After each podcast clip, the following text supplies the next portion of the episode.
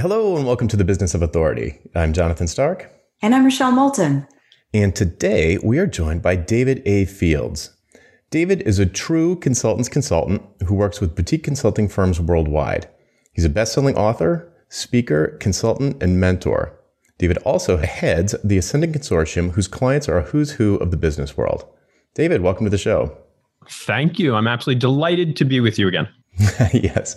So David and I did an interview for uh, my other show, Ditching Hourly, and it was so wonderful that we wanted to get him to come on to Business of Authority and uh, talk about less tactical things. So if you're interested in sort of the tactical things that come up on this episode, you can jump over to Ditching Hourly and just search for David A. Fields, and, and you can get more into the specific ideas, you know, fishing where the fish are and how to build trust in a five-minute relationship and things like that. It's absolutely fabulous. There's a transcription and everything there. Um, but today we want to talk a little bit bigger picture about, David, how you built your business. You know, you have two different target markets. Why is that? Is that is that easy? Is that hard? How did that come to be? You've got two books. I, I didn't realize you had two books. Is that true? Yeah, I have two with two more on the way slowly. Excellent. Okay. So, you know, how do you see those books fitting into your ecosystem? Uh, so things like that, to set the context a little bit. But why don't we start there? Why don't we start with a little bit of background for people who are just meeting you for the first time? How did you sort of get into the space that you're in now? My business has, has evolved. I've been in consulting for a little over twenty years. And I'm a big believer in following the market and doing what the market tells you that it wants, as opposed to going out and saying, here's what I want to do. I really think this is interesting. And then trying to find someone to buy it. It's just so much easier to sell what the market is already saying they want to buy. So I was, uh, I worked for a boutique firm, and for seven, eight years was a partner there, and then spun off and co-founded a, another boutique that, again, we did something different than our the original boutique did, because I had buyers coming to me saying they wanted something different. So I had corporate buyers. I was very short time into this before I, I created this consortium where I would bring, basically, because I talked to so many buyers and so many buyers of consulting services, and they said they needed different things, and I'm about responding to the market. So they said they needed something. I would bring them that. It's very common now. There are aggregators, there's Cadlan, there's Hourly Nerd, there's something like fifty or sixty different groups that are fairly large that will bring to a client some expertise. Uh, when I started this, it was much less common. You know, again, it is responding to the market. I really spent a lot of time trying to understand why clients buy and what makes projects successful. So my initial business, the, uh, the Ascendant Consortium, was all about helping clients more successfully use consultants. Basically, what happened is, is a number of the consultants that I would bring in started asking me, how are you selling these projects? And especially, how is it that you asked what we would charge for the project, and we said, um, whatever, one hundred fifty thousand dollars, and you sold it for five hundred dollars. You kind of let us in on that. And, um, and and it all worked, you know, because I didn't pocket the whole difference. Everybody made out uh, very well, including the clients. And so purely on a lark, this is not kidding, purely on a lark, I decided I would coach a, a couple of consultants. So that was, that's going back six, seven years or, or so. Um, at this point, ninety-five percent of my business is working with consultants. And that business has just exploded. It's crowded out the corporate business. I personally love it. And I've been doing this a long time. And so this is a way for me to, to follow the market and have fun. So let's talk a little bit about the difference between solo consultants and boutique firms, which appear to be the big sort of client target markets that you focus on now. Right. Obviously, one is a, a firm. And presumably with the word boutique in there, fewer than ten employees? Is that fair to guess? Uh, well, most of my clients are um, shy of twenty-five million. So typically one hundred or fewer folks. What one person considers a boutique or a small firm, another would consider giant, and vice versa. You know, I work with firms that are uh, ninety million or, and over that think of themselves as, as tiny firms, because everybody's looking to the right, right? Everybody's looking, yeah, going, well, compared to them, compared to Accenture, I don't even exist, right? So for me, there are some natural breakpoints that I've seen in terms of how firms function. Once you hit fifty people, a lot of things change. But clearly, one of the, the biggest shifts is between a solo practice, someone who's just on their own, and someone who is scaling up and, and has uh, at least a, a few employees.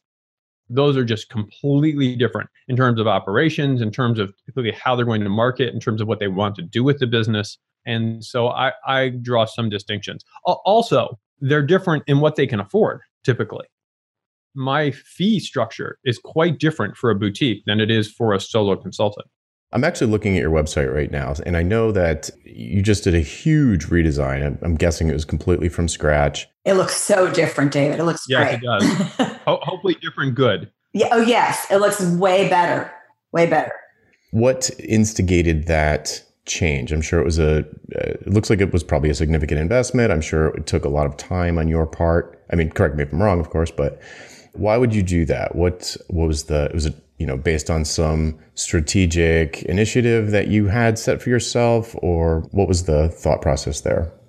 Yeah. So it, if you knew what this cost and the amount of time it took, you'd be, you'd be shocked. Your jaw would drop. But the, the old website was from the days when most of my business was corporate business.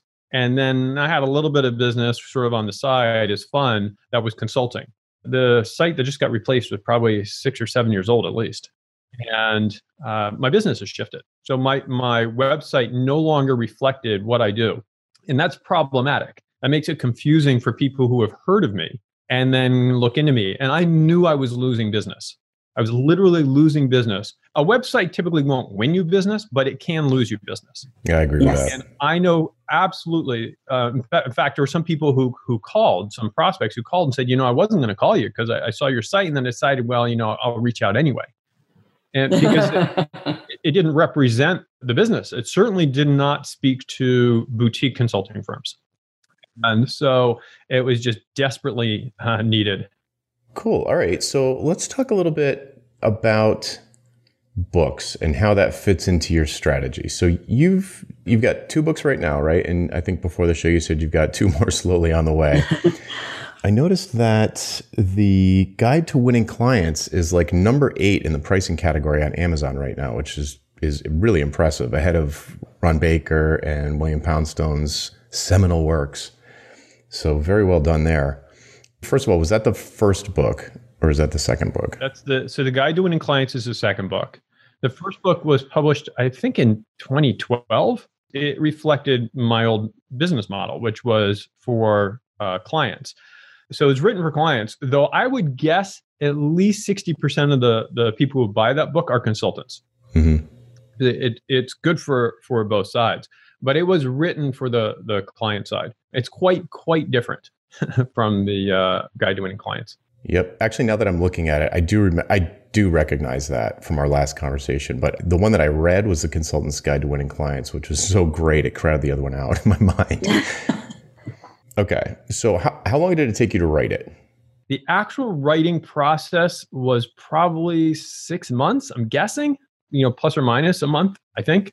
And also it depends, what, what do you consider part of the writing process? Because there's writing, then there's rewriting, there's having the beta readers give feedback and tweaking based on that, right? So so the entire process, uh, you know, typically a book is uh, certainly, a, you know, a book of, of any uh, scope, and if you're getting it commercially published, is a one to two year project. So books are not for the faint of heart. And I would separate a little bit the idea of books and this particular book. I will typically tell my clients that, first of all, I mean, books are great. They're they're a great calling card. However, um, any kind of, of written content is typically a very slow build. It's an extraordinary marketing vehicle, but it's also a very slow marketing vehicle. It's extraordinary because it's out there forever. It lasts. It's extremely enduring versus anything you might put on the web, which is, is you know, can disappear in a matter of moments. But the build is extremely slow. If you want something fast, you get up on stage and you speak. If you want something enduring, you write. So books in general, they're an investment. They're an investment in time. They're an investment in your business. You know, so you just have to be ready for it. This book was a little bit different. It's only different because of how it turned out. Uh, I'm very fortunate. There are very good books, and I and I've seen a lot of very good books. And then there are truly great books, and there, and there's a fairly large gap between great books and good books. The Irresistible Consultant's Guide to Winning Clients is a great book. you know, modesty aside and all that, I mean, I'm I'm just got very fortunate with it. No, I agree. Uh, it's great. I, I yeah. managed to, you know, one way or another, transcend that that chasm between good books and great books. And as a result, the impact on my business has been unusual. Mm-hmm. Can you describe it?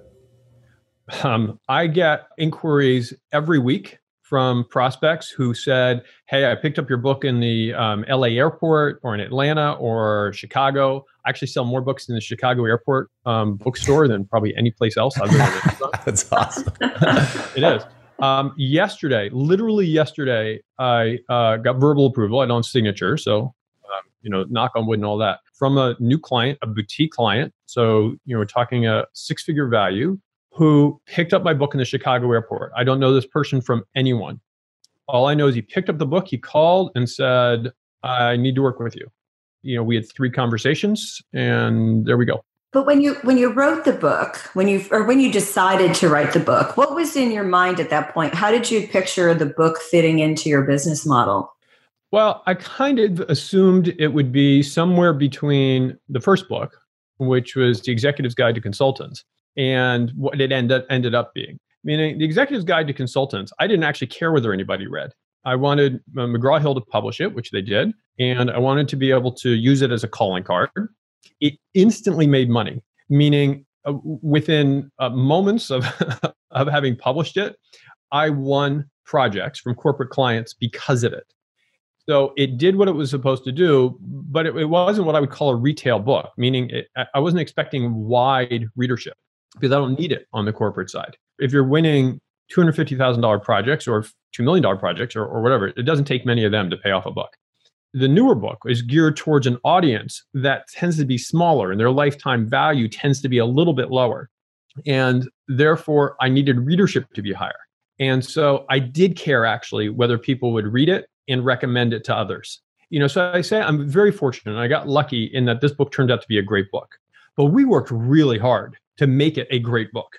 It didn't just happen. It's not purely by happenstance. We worked very hard to make it a book that turned out that way. And so the strategies were a little bit different. And, and my hope was that the, every, every author's hope is that the book does what this book has ended up doing, right? You you end up just clients com- calling out of the blue. You know, I w- didn't expect it to go quite to this level. I remember uh, I worked at a boutique firm in the early two thousands and the owner had written like the definitive book on the sort of niche space that we were in. So I had a front row seat to that, the magic of having a great book. No one would even know what it was if I said the title, if I could even remember it, but he was extremely well known in the space as the author of this book. And when I tell you that phone would just ring every day, I am not kidding. And people would just be like, oh, I read Chris's book. And we just, yeah, so we called you guys. Like we didn't even consider anyone else. It's like magic, you know, it's like planting a garden and that just, it just keeps pumping out fruit. It was just unreal.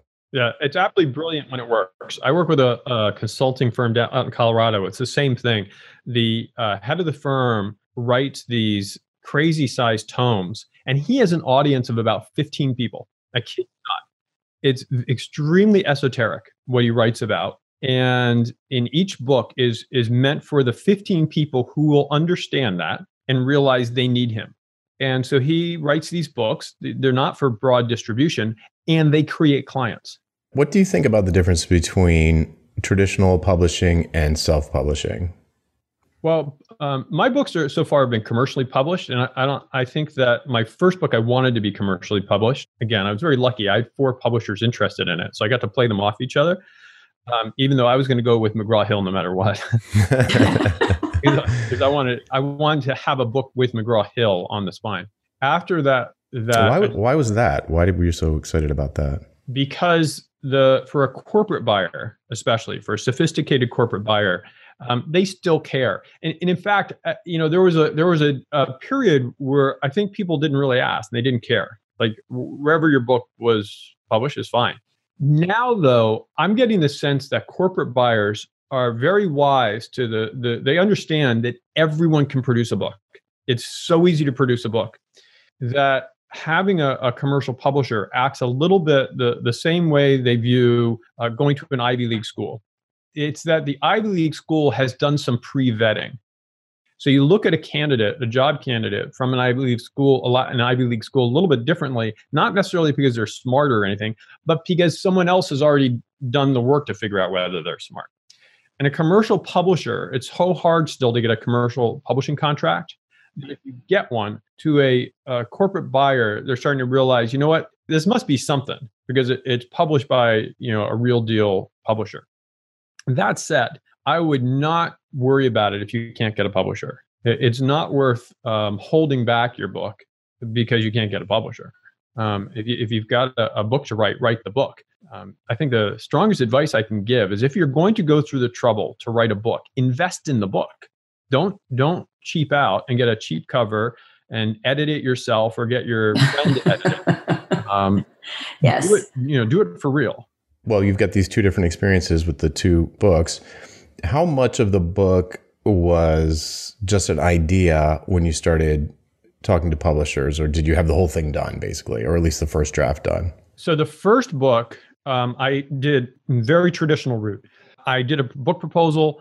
I had a sample chapter and nothing else was written, just an outline and a sample chapter. And, and then um, publishers said they liked it and we went from there. Now, the irony is my sample chapter never made it into the book. Yeah, of course. Yeah. yeah.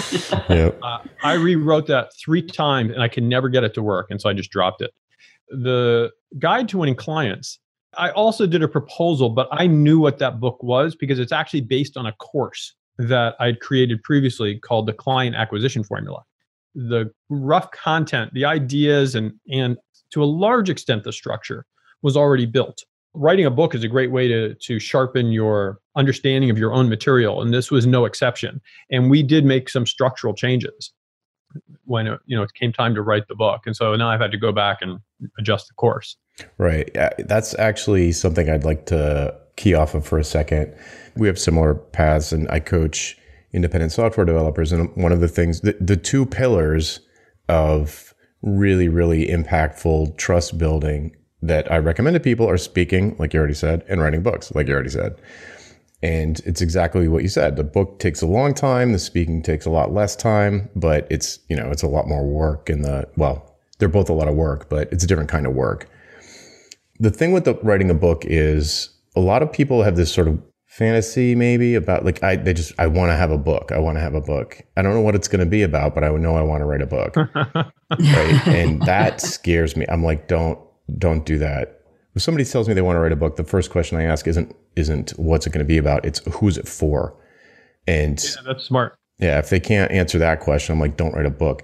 And so the thing that I tell them to do is create, you know, same thing. It's like, if you're so smart about this subject, make a course first. Way easier. It's just so much easier to kind of map the whole thing out. You can test it. You get beta feedback on your ideas and how they translate to the audience or the students or whatever you call them. And when you've proven the concept more or less, then you can write a book and, and really, really put the ideas in a pressure cooker almost. And it really boils it down, refines it, sharpens the edges, makes it really, really impactful. Because to me, just writing a book because you feel like writing a book, I mean, I think everybody should write a book. I think it's a great thing to do. Uh, but if you want it to actually have a positive impact on your business, you need to be a little bit careful. You know, I don't know. It seems like a big risk to just write a book and not really know who it's for, or where, what you're going to do with it, or how it works in your business. Yeah, especially if you don't like writing. Right? I mean, and not everybody likes writing. Yeah. But but I like the leveraging that you're talking about here, because whether you write the book first and then develop a course, or you develop the course and write the book, what you're doing is you're feeding those two revenue streams in your business. But writing that course or, or creating something and getting a chance at a, at a low expense way, at a low risk way to get feedback from prospects, to find out um, what's important and what's not, what's useful and what's not, what's exciting to them. Is this is all the information you want to know before you write your book. Because writing a book is mm-hmm. the same as, as consulting. I mean, you, you know, my first rule of consulting is consulting is not about you. It's about them. It's about the clients. And the same thing is true about the book. And and I think too many authors forget this, especially professionals who are trying to write a book like we're talking about. They think the book is about them, or they think the book is about their ideas. And it's not. It's one hundred percent about the reader. Mm-hmm. And so the better you understand your reader, the better book you can create. And do, uh, a course definitely gives you the, the feedback that'll help you shape the the book. So I, I think that's a good insight on your part. I think I get it from the music background, because if you, you know, you write a song and if you're going to go into the studio and record it, that's a big investment. It's I mean, not that big an investment, but if you're broke and living in a van, it's a big investment. So you might as well go stand on the corner and play the song. And if people throw money in the hat, it's a good song. If people don't throw money in the hat, you still got work to do. And it's so cheap and easy to do that, but it, it you know, it's scary, of course. It's like, it feels very safe to go into the studio. There's no one, no one's going to sneer at you or laugh or point or whatever. If you don't do that, I feel like you're, you're increasing, unnecessarily increasing the risk of losing that investment, having it just launch to crickets, which is the worst feeling in the world. I'd much rather be laughed at and pointed at than launched to crickets after spending ten thousand dollars. Yeah, well, you're you're absolutely right. And uh, first of all, I'm glad that people threw money in your hat. Mm-hmm. So that, that, that's good. Um, and you know, it is scary putting out a book, right? Because you don't know what the reviews are going to be, right. And you don't know what feedback will be. And there's nothing and, you can do. And once it's out there, it's out there. Right. So there's no question. You know, it takes a little bit of courage, not to do the writing, to actually put it out there. Mm-hmm. That takes some. That takes some courage. It, it, it's uh, I, for me at least, it's downright scary. I, you know, I still worry about is suddenly all people are going to write bad reviews. I don't have too much of a worry about that anymore. But um, no, you have like two hundred five-star reviews on this. Like, yeah, it, you know, and and someone actually wrote a, a bad review, and I was so thankful because it was starting to look fake. The the reviews on my book because. I mean, after a while, you got somebody must not like it. Yeah. Somebody must not get the joke. Exactly. Right. Clearly, you're all in on writing books. You've had a lot of success with what you've written so far, and you're working on two more books. Uh, those, I assume, are also going to be commercially published? Uh, yeah. The, my publisher wants the next couple books. Publishers will look at your last book. And if it, you're, you know, one book does well, even if you're not commercially published, if you can demonstrate that you've sold a lot of copies, a publisher will pick it up. Publishers do not care what's between the covers. Publishers only care about whether it will make them money. Mm-hmm. It's a business. Yeah, sort of. Not a very good business, but it's a business. Yeah, I wouldn't want to be in it. I've got, I have three commercially published books and two, two or three, depending on how you count them, self-published books. The difference is striking. I mean, it's it's almost staggering, the difference between the two, the amount of work that's involved, the breakdown of the money, the reach that you get with one versus the other. I mean, it's almost like two completely different animals.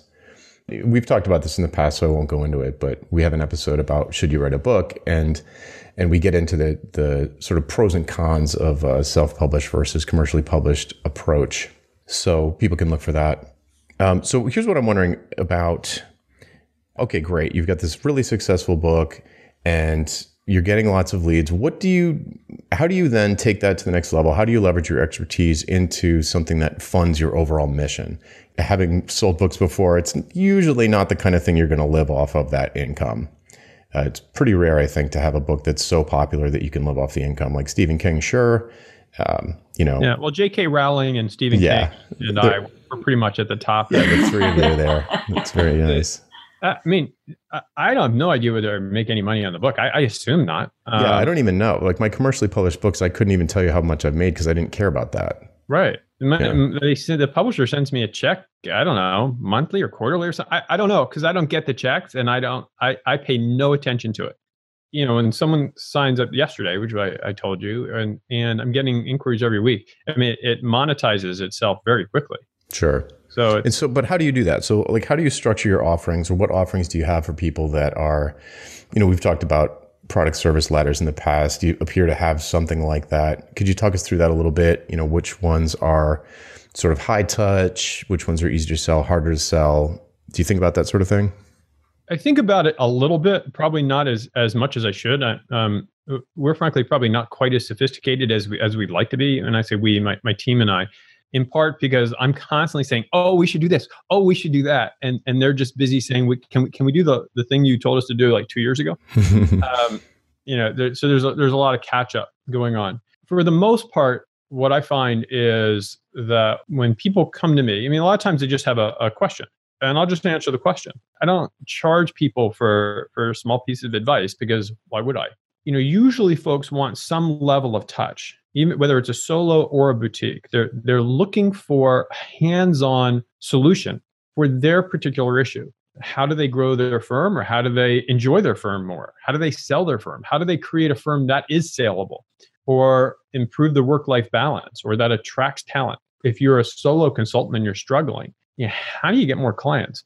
And the answers to that, if you if you've read the book and you still need help, you know that you know reading another article is not going to get you there. What's going to get you there is some hands-on advice, you know, over time, working you through it. The programs that I offer are all variations on that theme. With the boutique firms, they get uh, deeper diagnostics and, and more of me, more hands-on advice, and they pay a, a, a lot more money. And they subsidize, and they know it, they subsidize my ability to work with solo consultants. And solo consultants still get a lot of me, just not me in person. And you know, I typically work with folks for six to twelve months uh, at a time. Meaning they, their the terms are, we'll, we'll work for six months and then see whether we re-up.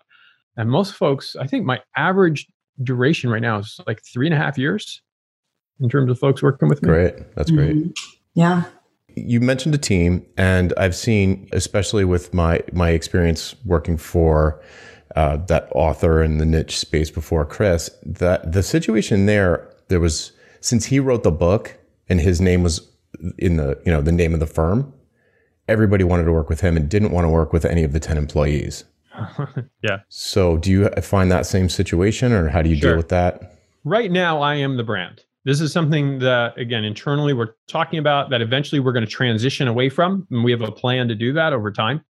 Uh, but right now, the brand is me. That's why the the agency that did my new site made uh, me so prominent on it. it. It's horrifying for me to go to my homepage. It's just embarrassing, but I'm the brand, and that's okay uh, because it's it's you know it's a good brand. I like the new site. I like I like having your face on there because you are the brand. Um, what was interesting though is is that I saw a lot of we, and I saw some referring to you in the third person, and so that confused me a little bit. So is this part of your longer term transition where you see the brand being more than you? I think it's probably just inconsistent copywriting rather than smart strategy. There were places in the site where it seemed like, and I'd have to think through it, but if it's the about section, that might have been third person. I'm I'm not sure. Um, but that's actually good feedback. I mean, the site just launched a, a week ago or so. And so there might be inconsistent copywriting. The transition to making it not just about me will involve uh, an it's partly a transition in products and what we offer, and away from the brand being David A. Fields, because right now the brand is me. Mm-hmm. Um, so no, that copywriting, I would love to say it's strategic. It's um, alas, I, I think it's probably just um, sloppiness. It's a big project, isn't it? It's a lot to look at. It seems like it's never going to end, right? This particular uh, project was, in terms of getting the website done, was insane. Um, it, uh, it it certainly had its its uh, trials. Yeah, all been there. So let's talk about what I, I think I referred to earlier as the other big pillar of building your authority, and that's speaking. What's your story about speaking? Well, speaking is the fastest cash. Once you get the speaking gig, I speak, you know, with some regularity. I, I'm, I don't consider myself a professional speaker. I'm a consultant who speaks. I will generally get, get paid, and my, my fees are fairly high to speak. Um, but if the right audience is in place, I'll waive some or, or all of that fee, because I know every single speech delivers at least one client minimum. Right. um, every single time. It's almost too easy, but you have to get, you know, but a couple things. One, you have to get the speaking gig, and then you have to put the, you know, whatever time is to, to go there. I have something coming up, I think in the Bahamas, you know, and, and you, you actually have to go there. Not that the Bahamas is a terrible place to go, but, um, you know, anytime you're traveling, traveling is very expensive in terms of time. Yeah, absolutely. Yeah. I was, I was on the speaking circuit for many years, and when we had kids, I was like, I can't do it anymore. It's like, is just too much time away. I couldn't do it. Now, now that they're getting a little bit older, I think I'm going to go back to it to a certain extent. But I, same experience though. You need to be a little bit choosy, because once you're, once it's known that you speak and, you know, people are interested in the topic, you start to get requests. So it's not as much hustle. It's, in fact, you can stop hustling if you want, and, and you'll keep getting requests, but everybody will ask you to speak. So it's like, well, if you're not getting a huge speaking fee, you want to make sure that it's not going to be ten people in a room, you know, in a side room that aren't really that into your thing. A classic example was when I was doing, when I shifted into doing more strategy work around mobile technology, I continued to stay in my rut for a, a little while of speaking at web development conferences. And my buyers weren't there. I was basically talking to the wrong audience, and I saw that reflected in uh, a lack of clients coming out of these gigs. So I, you know, fly to Vegas and be there for three days and speak at this conference and have lots of great conversations with people who couldn't write me a check. So it was basically a waste of time. I think there are a couple of either ways to look at it or phases. Uh, Tony Robbins purportedly spoke everywhere, absolutely everywhere and anywhere. He's speaking at a bus stop. And, you know, he did this to perfect his craft. And for a, most people think they're better speakers than they are. Everybody thinks they're a, a great speaker. And again, there, there's a vast difference between great and good.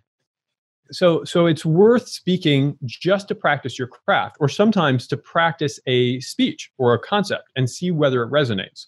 Once you have that down, then uh, I, I find fees chase away uh, a lot of folks who are just, you know, would be kicking tires or wasting my time. Um, my speaking fees will chase them right away. And um, and I'm very happy with that. The right audiences are, are going to see past that, and they'll pay anyway. Or, like I said, if they have enough buyers in the room, and I'm very specific about what that looks like. And I tell them, if you have enough people that look like this, then we can talk about reductions in fee. Right.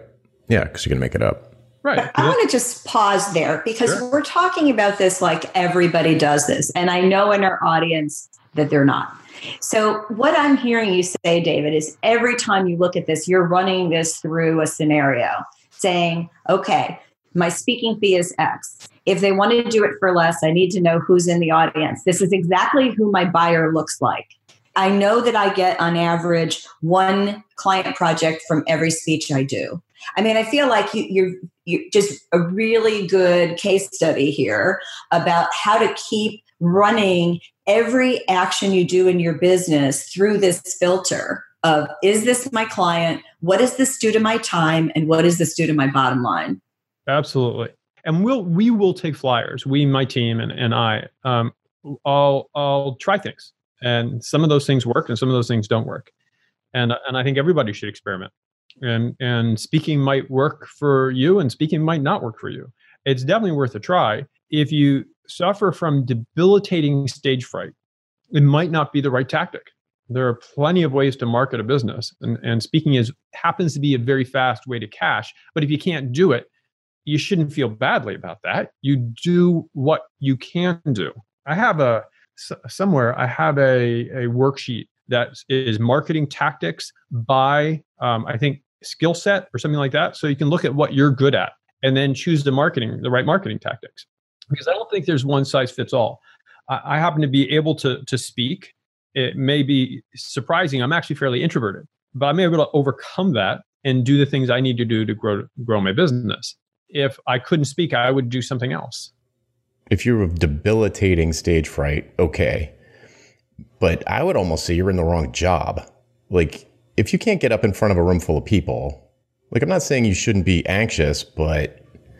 Well, I mean, it's just like writing. Uh, there's a, a group I work with in uh, upstate New York part of the time. And the head of this group, I mean, if you saw his writing, you would wonder how he signs any clients, because it doesn't look like he got past third grade grammar. And the, he, he just doesn't have that skill set. And, and, you know, I don't know why. It, it is what it is.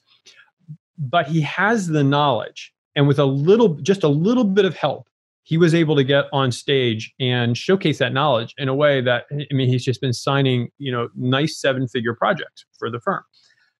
You know, so he can't write, but he could speak. And I've seen the reverse. I've seen folks who cannot speak, but they can write, and and they're willing to pick up the phone. And that, more than anything, drives business still. plain old outreach is the number one most important must do it sort of rule for, for building a firm. And if you're not willing to do outreach, then you are in the wrong business. If you're not willing to contact and connect with individuals and create relationships with under, other individuals, it's going to be a very, very difficult sort of slog to build a business. If you're willing to do that, then you can tack on something else. You can tack on speaking, or you can tack on writing, or you can tack on participation at the trade association, or you can tack on uh, some more digital presence type things, be it a podcast or webinars, um, right? So those are all pieces you can layer on top of the core, and the core is good old-fashioned relationship building. We've been talking about speaking, like specifically event, like speeches at an event. And that is very time consuming, and it is it is probably the most nerve wracking kind of talking. If that is too much for you, I would say podcasts, webinars, those sorts of things are, are they scale better. They're not as powerful. They're not a, as direct a route to clients, but they're faster than writing a book, that's for sure. And they give you a similar kind of relatively instantaneous feedback. Uh, you're interacting with other people more or less in real time, even if it's remotely. So I, I think those are good places to either get started on your way to speaking, or, you know, if you really, really don't want to speak, or you, for whatever reason you can't travel, then those would be good alternative, air quotes, speaking type engagements. Well, and, and they live longer. If you think about it, they live longer. Podcast is the new radio. I mean, you can, you can search for things. You can find them. They have a life beyond just the moment. Um, yeah. As with any of these kinds of marketing vehicles, it, it takes time.